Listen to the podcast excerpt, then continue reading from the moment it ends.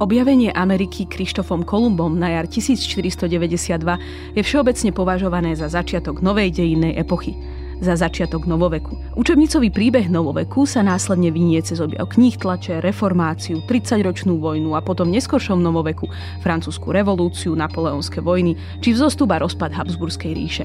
V skratke, príbeh novoveku je príbehom o Európe a Európanoch. Na najvýš sa nám vybaví príbeh severoamerického boja za nezávislosť. Ak je však na začiatku príbehu novoveku objavenie Ameriky, potom v tomto príbehu niečo, alebo lepšie povedané niekto chýba. Niekto, bez koho nedokážeme plne pochopiť ani európske dejiny. Totiž práve objavením Ameriky začínajú byť európske dejiny úzko späté s južnou, strednou aj severnou Amerikou a konkrétnejšie a presnejšie s ich pôvodnými obyvateľmi. Mimochodom, toto sa netýka len tých európskych krajín, ktoré Južnú Ameriku kolonizovali, ale aj nás, respektíve našich prastarých rodičov. Vysťahovalectvo do Južnej Ameriky zo Slovenska, vtedajšieho Uhorska, bolo od konca 19. storočia pomerne rozšíreným fenoménom. V nasledujúcich 30 minútach sa preto pozrieme na novovek očami obyvateľov Južnej Ameriky. Ako reagovali pôvodní obyvateľia na príchod Európanov? Aké duchovné, materiálne, myšlienkové bohatstvo zmizlo počas európskej kolonizácie, ktoré z týchto bohatstiev naopak prežili? A akú Latinskú Ameriku zažívali vysťahovalci zo Slovenska? A napokon, ako sa mení vnímanie objavenia Ameriky v posledných rokoch? Vo všeobecnom, ale aj v akademickom diskurze. Moje meno je Agáta Šustová-Drelová. Ako historička pôsobím na Historickom ústave Slovenskej akadémie vied a mojou dnešnou hostkou je publicistka, eseistka a prekladateľka Silvia Rupeltová.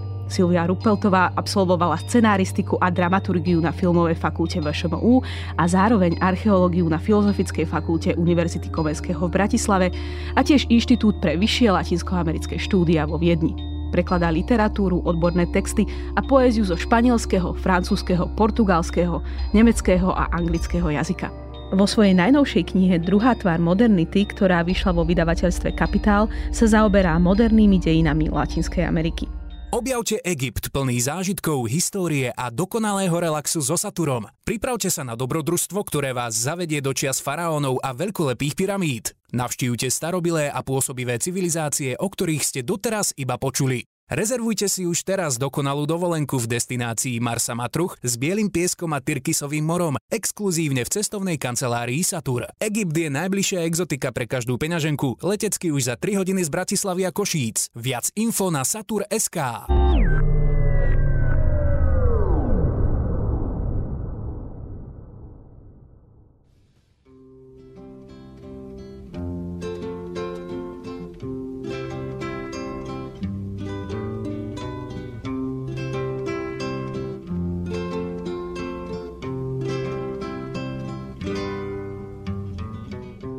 Nasledujúce minúty budeme hovoriť o Latinskej Amerike a v prvom rade o obyvateľoch Latinskej Ameriky často o domorodých obyvateľoch Latinskej Ameriky.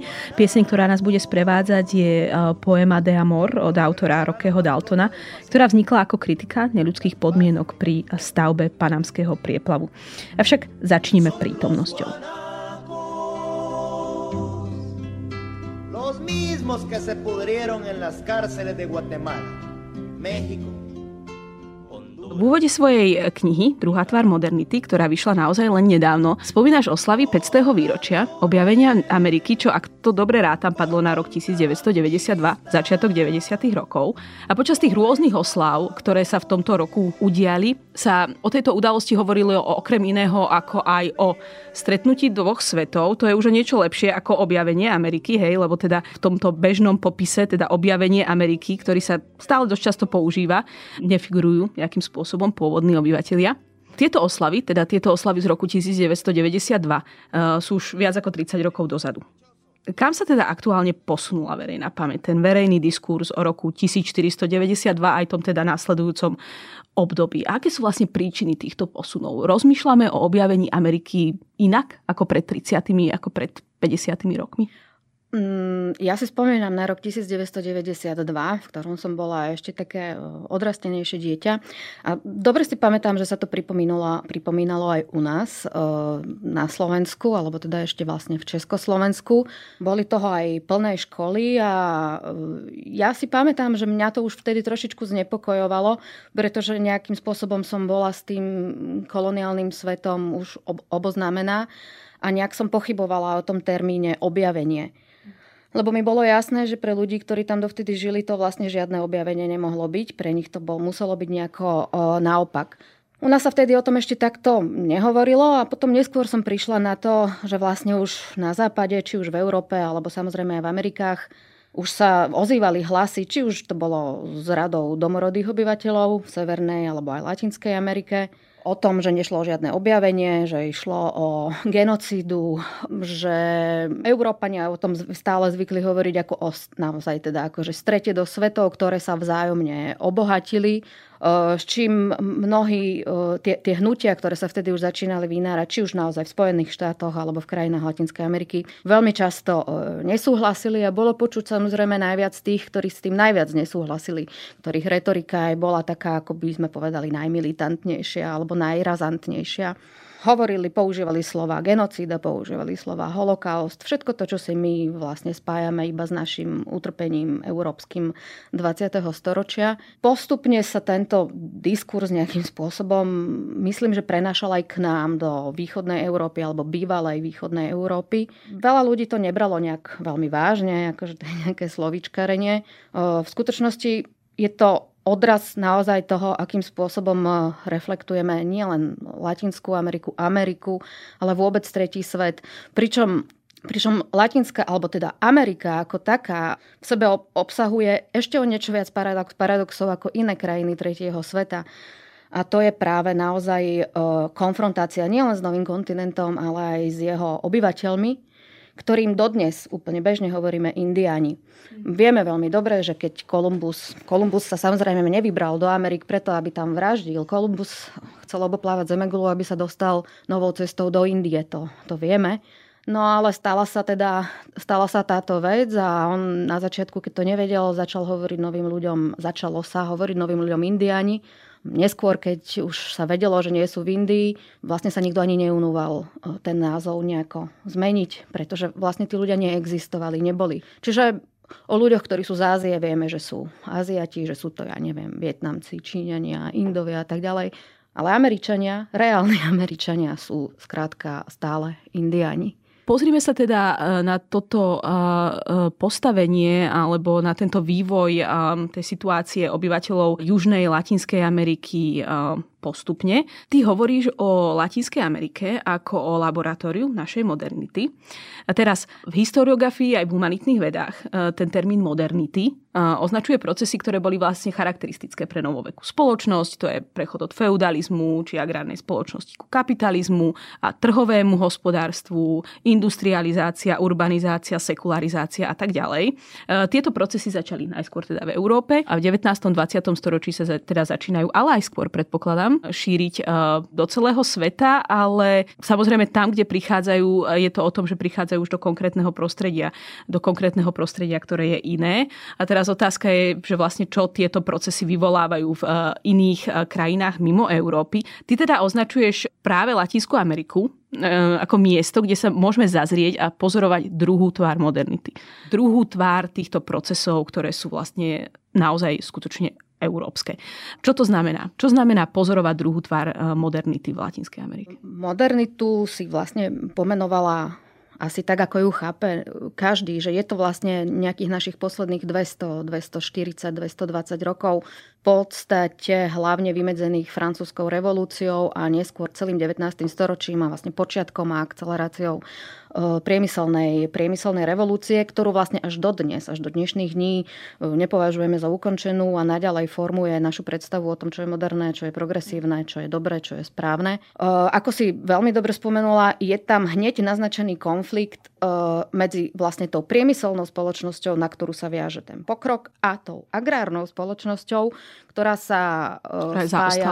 Áno. Čo je samozrejme samo o sebe už taký prekrút, už, už prekrútený uh, postoj vlastne k ľudskej civilizácii, ja si to takto trúfam povedať e, pretože pochopiteľne všetci dobre vieme, že bez, bez polnohospodárstva e, nikto z nás nedokáže žiť. A celý svet až do príchodu Európskej industriálnej revolúcie bol prevažne agrárny. Tá chudoba, ktorú spájame vlastne s tým agrárnym svetom, bola už dôsledkom modernity, neraz.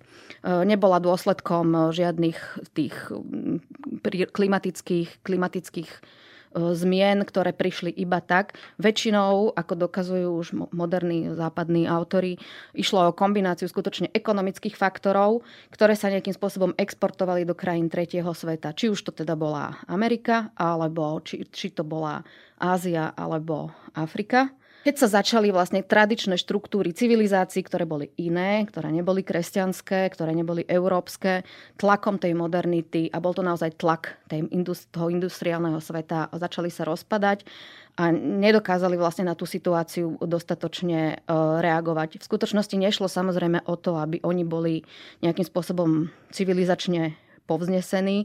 Išlo o to, aby vlastne budovali ten európsky blahobyt alebo európsky pokrok. Ale to už sme povedzme neskoro, to už sme povedzme niekde v 19. storočí, keď to naozaj akcelerovalo.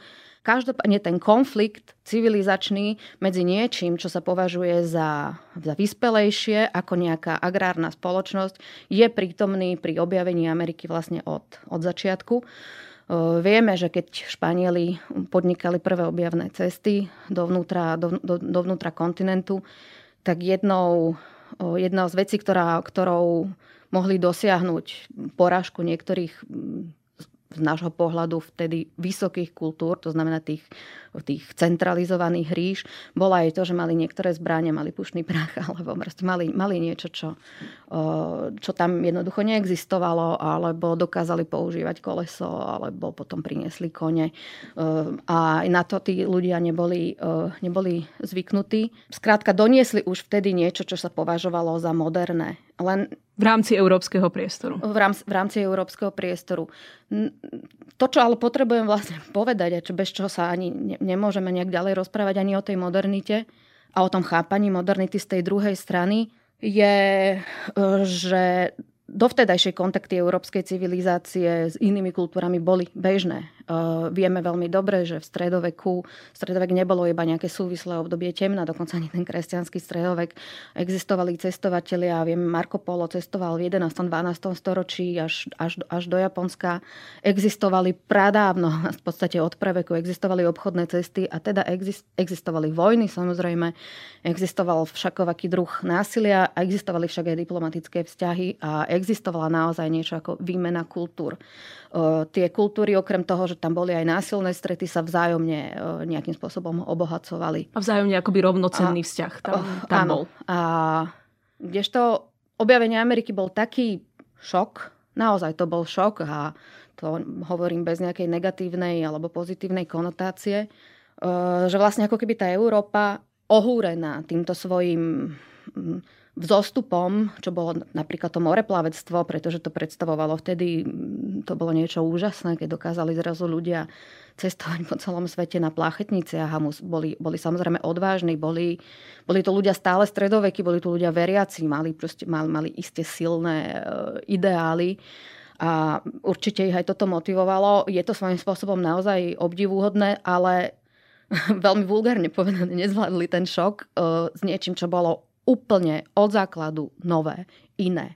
Čiže sa vlastne prvýkrát v dejinách hovorí o, o stretnutí s tým druhým a ako sa vlastne s tým druhým vyrovnám. A na to sa presne teraz pozrieme, lebo myslím, že to si zaslúži svoje minúty.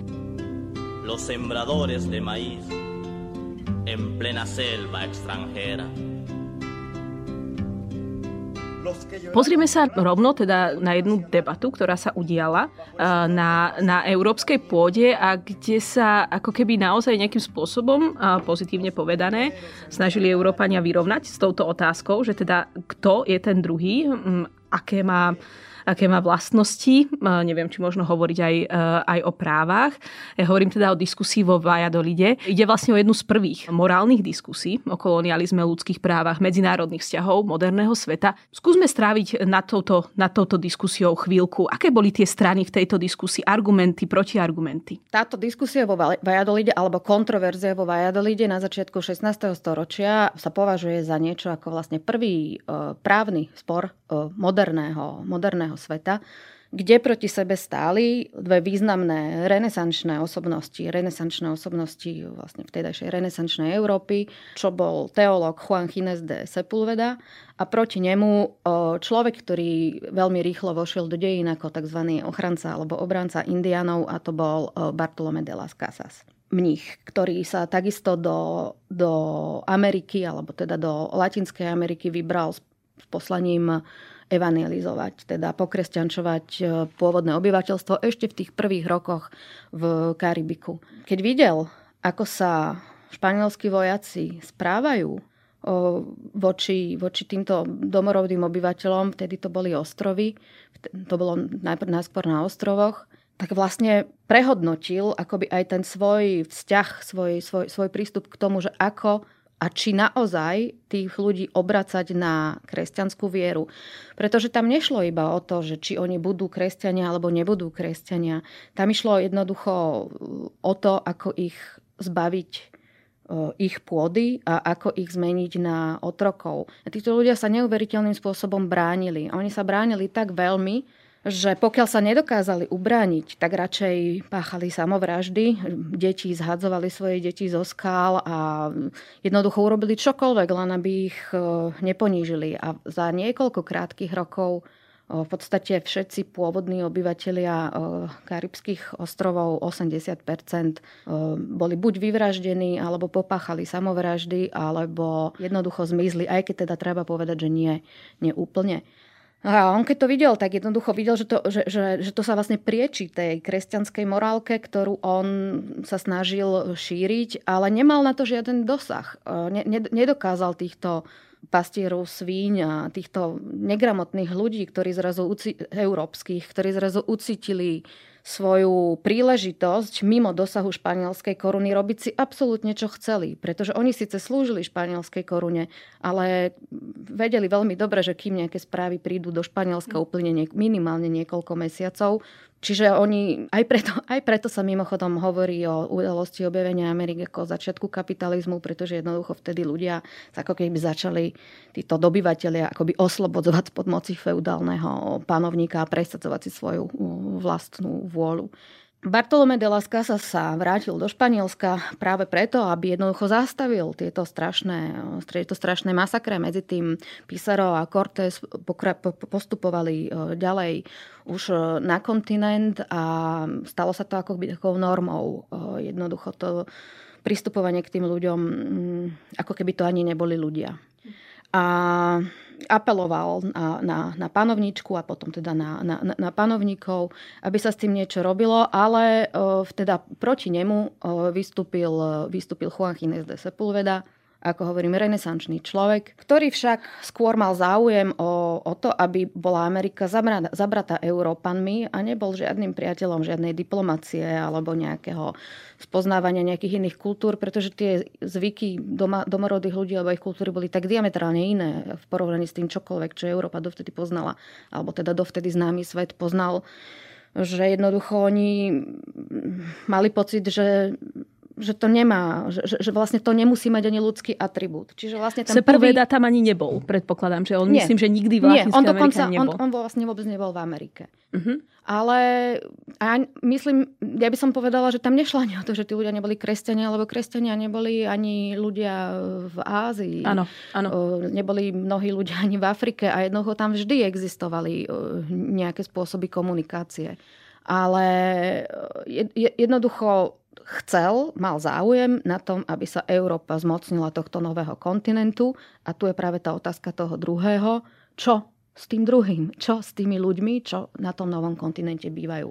A vlastne tam ten prvý právny spor, ktorý zviedla e, Európa v podstate na počiatku kapitalizmu, e, v tých úplne nejakých, možno nejakej, nejakej prehistórii kapitalizmu, právny spor o tom, či ich môžeme považovať za ľudí. Láska sa, ak sa nemýlim, hovorí sa o tom, že 5 dní nejakým spôsobom prezentoval všetky tie informácie, ktoré, ktoré mal k dispozícii a toho ešte dokonca aj akoby museli zastaviť. Ako tento, ako tento spor dopadol? Láska sa našťastie zaznamenal absolútne všetko, čo videl. A vydal o tom správu, ktorá sa volá Brevissima Relación de, de la Destruición de las Indias, teda krátka správa o zničení Indií.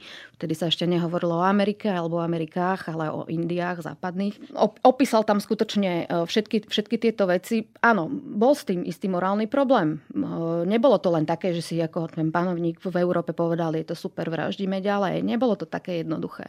Ale ako by už tá mašinéria bola spustená, už, uh, už tam bolo stále viac a viac dobyvateľov, už si robili stále väčšie a väčšie nároky. Nedalo sa to už skrátka nejakým spôsobom kontrolovať, aj keď uh, do tých do novoobjavených krajín boli posielaní miestokráli, niektorí boli humanistickejší, niektorí, niektorí menej argumenty, ktoré použil Las Casas, môžu niekedy možno trošku poburovať, lebo on naozaj vychádza iba a zásadne z kresťanskej morálky, tak si moderný človek môže povedať, no ako prečo do toho stále pletie e, tieto veci. Ale toto sa odohrávalo pred 500 rokmi a navyše on chcel niečo dosiahnuť, tak skutočne musel, musel používať argumenty, ktoré by mohli presvedčiť e, vtedajšiu, vtedajšiu spoločnosť. Bohužiaľ, jednoducho akým, ak, ak, akokoľvek sa neskôr v nasledujúcich storočiach e, o obyvateľoch Amerik nehovorilo ako o neľuďoch, e, myslím si, že ten, ten, ten základný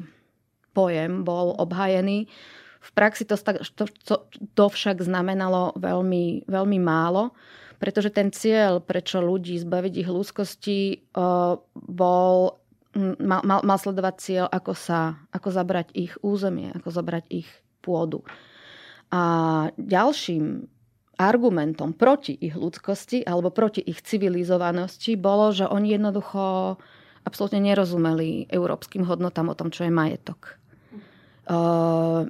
Pôda alebo vzduch alebo voda aj dodnes to ľudia väčšinou vedia, to sa považuje za niečo, čo je absolútne neobchodovateľné. To sú posvetné E, živly alebo posvetné entity, to je to, čo nám dáva život. E, stále existujú náboženstva, e, ktoré uznávajú alebo uctievajú Matku Zem. Preto oni absolútne nedokázali pochopiť, Prečo? O čo tu vlastne ide? Prečo tu... nám niekto bere niečo, čo vlastne áno, nemá áno. kto vôbec... Akoby, áno, rozumiem, že to boli akoby úplne iné dva mentálne svety. Hej, áno. Že vlastne... Jednoducho, a oni tým, že nepoznali súkromné vlastníctvo, nie, nie, že, nie, že ho neuznávali, oni ho vôbec nepoznali, Samozrejme, vieme, že v hierarchizovaných ríšach, áno, ten Inka, ten panovník bol bohatý, ale vlastne to, to zlato napríklad, ktoré mal, to nemalo tú hodnotu, ako malo v Európe. Mm. To malo krásnu farbu, pekne sa to jagalo, bolo to tým pádom vyjadrením slnečného boha. Bolo to vyjadrením nejakého statusu alebo nejakých náboženských rituálov, ale to sa neobchodovalo. A toto Európania nedokázali ani pochopiť a ak, by to, ak to aj pochopili, tak to využili, využili uh, pre seba. A je to argument, ktorý funguje vlastne dodnes.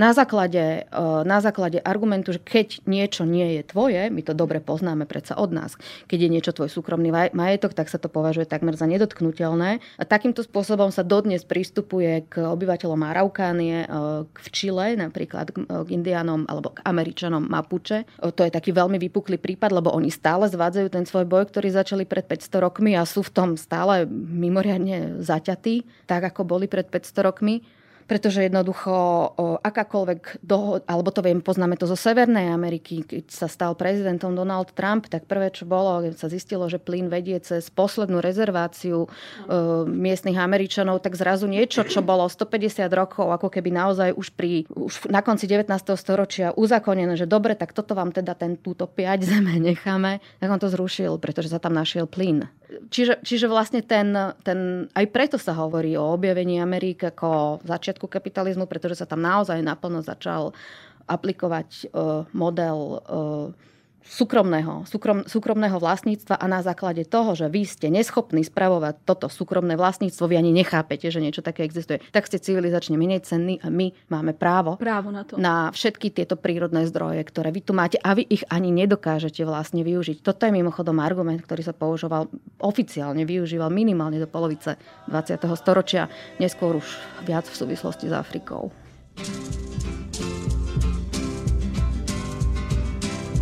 Los arrimados, los mendigos, los marihuaneros. ty prekladáš, čítaš, vnímaš diskurzy, ktoré sa dejú aj v rámci Južnej Ameriky, takže vidíš naozaj akoby čo, čo sa tam deje. Myslím, že teraz, viac ako inokedy, sme schopní o niečo lepšie chápať tie problémy, ktoré sú v Latinskej Amerike, čo sa týka napríklad Amazónie ako globálny problém, čo sa týka ekológie a podobných problémov. A myslíš, že sa to akoby niekam posunulo, že ako keby máme väčšiu schopnosť pochopiť, o čom hovoria e, títo akoby pôvodní domorodí obyvateľia, ak hovoria o tom, že jednoducho táto zem by mala byť spravovaná tým, kto e, na nej žije, ktorý, kto si ju vie nejakým spôsobom s ňou pracovať, uctiť si ju. Vieme už trochu viac pochopiť e, tomuto argumentu, keď vidíme, čo prináša akoby bezbrehé ničenie prírody? Chcela som povedať, že úprimne si myslím, že nie, ale tiež to nie je celkom pravda asi, pretože ten diskurs sa samozrejme posunul ale posunul sa hlavne v tých západných e, intelektuálnych kruhoch, na ktorých som ja svojím spôsobom aj nejak vyrastala, alebo som nimi bola aj vzdelávaná a ovplyvnená. Niekoľko desaťročí sa to, ten diskurs na západe považoval za veľmi lavicovú tému a, a dostával sa do popredia. U nás, my tu máme trošku takú špecifickú situáciu, že sme stále ako keby nevyrovnaní s tou našou socialistickou, reálno-socialistickou minulosťou a určite sa táto reflexia posunula aj do akademických kruhov, ale mám taký pocit, že verejnosť e, ešte menej ako na, ako na západe. Že na západe je to skôr taká už možno aj trošku e, samozrejmosť e, medzi ľuďmi, akoby v nejak v tej praxi. To samozrejme súvisí už v podstate od 60 70 rokov sa začína reflektovať tá koloniálna minulosť. Šťastie to aj teda o tomto, čiže tam to už nejaký čas Áno. trvá. Tá kolonizácia alebo dekolonizácia, hlavne ako Afriky, tá sa naozaj vlastne končila iba nedávno, to je nejakých 50 rokov. Tých na, v 68. a začiatky 70. rokov toto bola veľmi, veľmi horúca téma.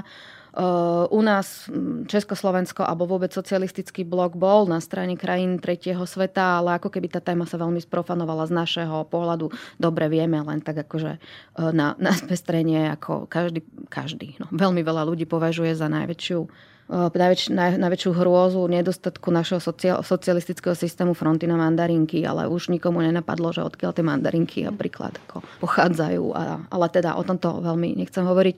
Hovorili sme o tom, že či sa teda tento diskurs...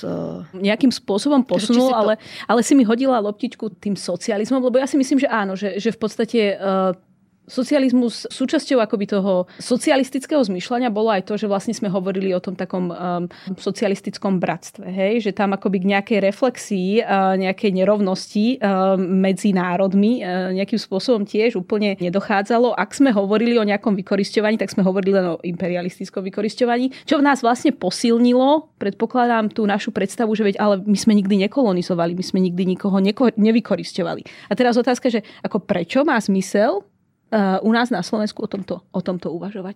Samozrejme to prvé, čo mňa napadne, je, že teda akoby sme súčasťou západnej Európy a k nejakému západoeurópskemu rozmýšľaniu o deniach patrí aj akoby reflexia dejín a keď e, sú to nejaké akoby dejiny, ktoré sú globálne, tak proste sú to dejiny, keď sa tie dejiny týkajú západnej Európy, týkajú sa aj nás. To je také veľmi zovšeobecné, ale Napadne ti niečo konkrétne, že prečo, prečo má zmysel pre nás Slovákov, ktorí teda akoby žijeme v predstave, že sme nikdy nekolonizovali, tak prečo má zmysel pre nás rozmýšľať o? Pretože tá kolonizácia sa nikdy neskončila. Tá kolonizácia jednoducho pokračuje ďalej.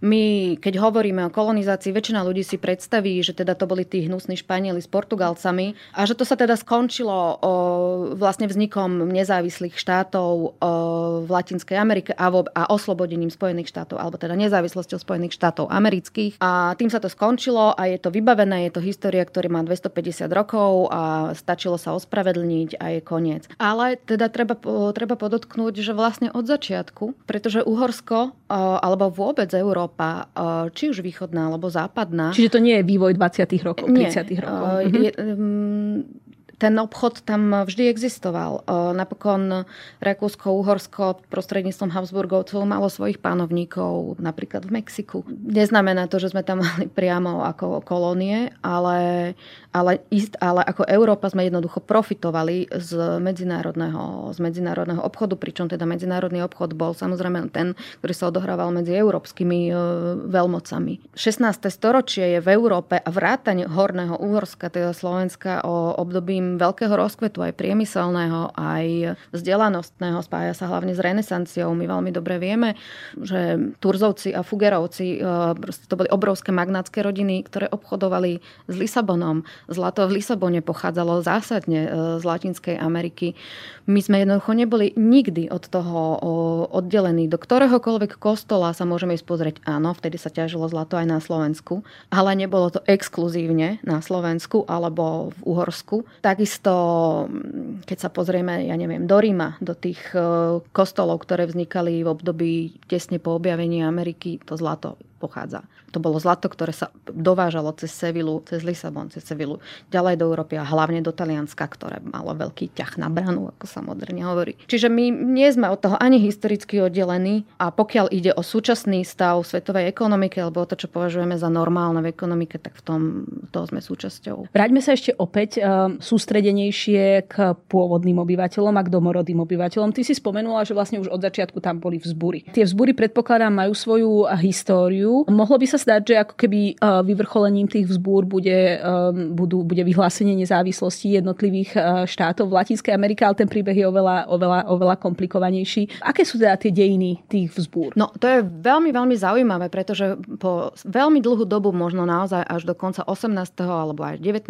storočia, sa o bojoch za nezávislosť v Latinskej Amerike hovorilo ako naozaj vlastne o bojoch kriolov, teda potomkov Belochov, ktorí po vzore francúzskej revolúcie sa snažili nejakým spôsobom rozšíriť práva, modernizovať spoločnosť a vyhlásiť nezávislé, vyhlásiť nezávislé republiky, nezávislé od Španielska alebo teda Portugalska. To je 19. storočie, to, je, to, sa, to sa dialo počas 19.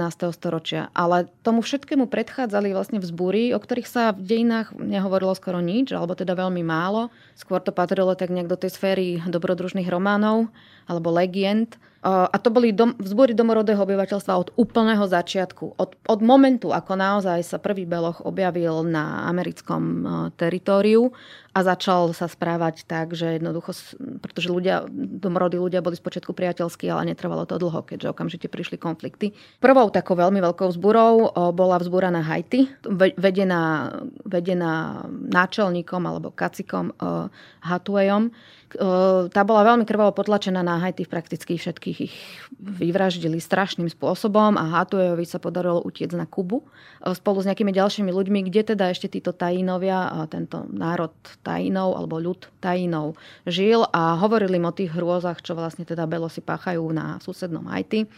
A vzbúra pokračovala na, na Kube Samozrejme nebol, nemali šancu v tom nejako uspieť, ale to bola prvá legenda, ktorá vznikla a ktorá sa potom obnovila v 19.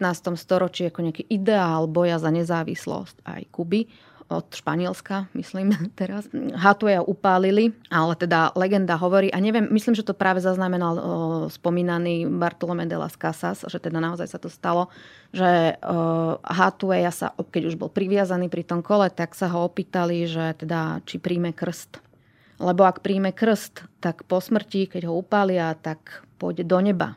Chceli mu takúto láskavosť prejaviť. A on vraj sa teda na chvíľku zamyslel a hovorí, že či v tom nebi je veľa Európanov. A oni mu povedali, samozrejme, je to tam plné, je to tam plné Európanov. A ona to povedal, že tak, že to v žiadnom prípade, že, že kamkoľvek pôjde radšej, len aby tam nemusel byť s takými krutými beštiami.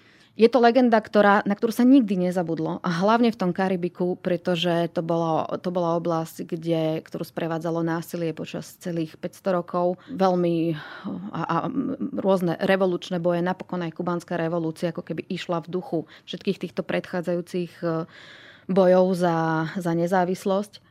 A ďalším teda takýmto mm, legendárnym vzbúrencom bol Kaupolikán v Čile. Ako som už spomínala, Varaukany, Mapučovia dodnes ako sú veľmi mm, konsekventní vo svojom neposlúchaní. Mnohí, alebo teda sú stále skupiny, ktoré stále sa bránia proti tomu, aby im stavali diálnicu cez územie a takéto veci. A teda Kaupolikán viedol aj veľkú, veľkú, veľkú vzburu e, v tých časoch, čo takisto opísal barokový španielský e, autor Zunig, Ercia de Zuniga, ktorý napísal veľký epos, ktorý sa volá Araucana je to teda naozaj veľké dielo španielskej barokovej e, literatúry. Nie je to žiadna propaganda. Je to naozaj verne zaznamená to hrdinstvo vlastne Kaupolikána a všetkých týchto ľudí. To bolo 16. storočie. Potom ako keby sa to nejak tak strácalo, e, ale lokálne vzbory samozrejme boli. A v 18. storočí to bola hlavne oblasť Ant, kde sa búrili potomkovia Inkov, kde sa stále tá tradícia nejak tých kráľovských rodov udržiavala, že si boli, že si boli vedomí svojej identity. Jedným z týchto hrdinov bol Tupak Amaru, teraz neviem ktorý, druhý či tretí. To je v podstate jedno. On si zvolil toto meno ako pseudonym. On sa v skutočnosti volal inak, ale zvolil si toto meno, aby evokoval tú slávu tých posledných inkov vlastne pred príchodom eh, Španielov. To už bolo 18. storočie a už sa to ako keby miešalo aj s tými záujmami španielských feudálnych štátov o nejaké osamostatnenie sa od Španielska. Tupac Amaru tiež nedopadol dobre, tiež ho zlikvidovali. Stal sa inšpiráciou potom naozaj, síce takou nejakou idealizovanou, ale, alebo takou, zmenil sa trošku na rozprávku, ale e, stal sa istým spôsobom nejakým symbolom, symbolom ďalších bojov týchto európskych, e, európskych e, revolucionárov, ako bol napríklad Simon Bolivar, ktorý bol z Venezuely, ktorý bol venezuelčan a vlastne pod vplyvom francúzskej revolúcie sa snažil oslobodiť Latinskú, Latinskú Ameriku, alebo dokonca ju zjednotiť. Predstavoval si tú veľkú vlast, ako tú Patria Grande, čo sa mu teda nepodarilo ale e, tieto bolivarovské hnutia a, a ďalší revolucionári v e, celom tom 19. storočí vyslovene akože zamiešali karty e, modernej modernej politiky. Čiže vlastne naozaj akoby pred uh, týmito, uh, týmto momentom alebo týmito momentami nezávislosti latinskoamerických štátov je tu naozaj dlhá história nejakým spôsobom vzbúr, ktorá má veľmi aktívnu prítomnosť vlastne domorodého, domorodého obyvateľstva. Je samozrejme ešte veľa toho, o čom by sme mohli hovoriť a ja verím, že o dejinách Južnej Ameriky, najmä tých najnovších, ešte budeme mať priestor hovoriť v ďalšom podcaste. Mnohé však naši poslucháči môžu nájsť aj v tvojej najnovšej knihe Druhá tvár modernity o moderných dejinách Latinskej Ameriky. Silvia Rupeltová, ďakujem za rozhovor.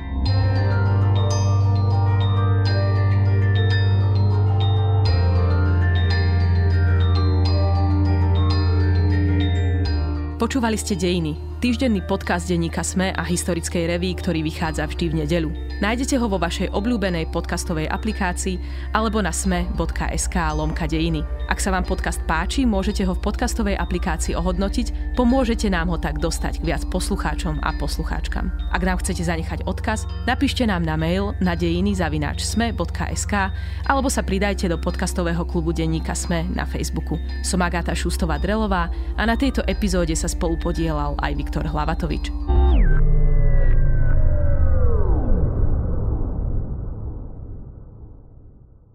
Objavte Egypt plný zážitkov, histórie a dokonalého relaxu so Saturom. Pripravte sa na dobrodružstvo, ktoré vás zavedie do čias faraónov a veľkolepých pyramíd. Navštívte starobilé a pôsobivé civilizácie, o ktorých ste doteraz iba počuli. Rezervujte si už teraz dokonalú dovolenku v destinácii Marsa Matruch s bielým pieskom a Tyrkisovým morom, exkluzívne v cestovnej kancelárii Satur. Egypt je najbližšia exotika pre každú peňaženku, letecky už za 3 hodiny z Bratislavy a Košíc. Viac info na satur.sk.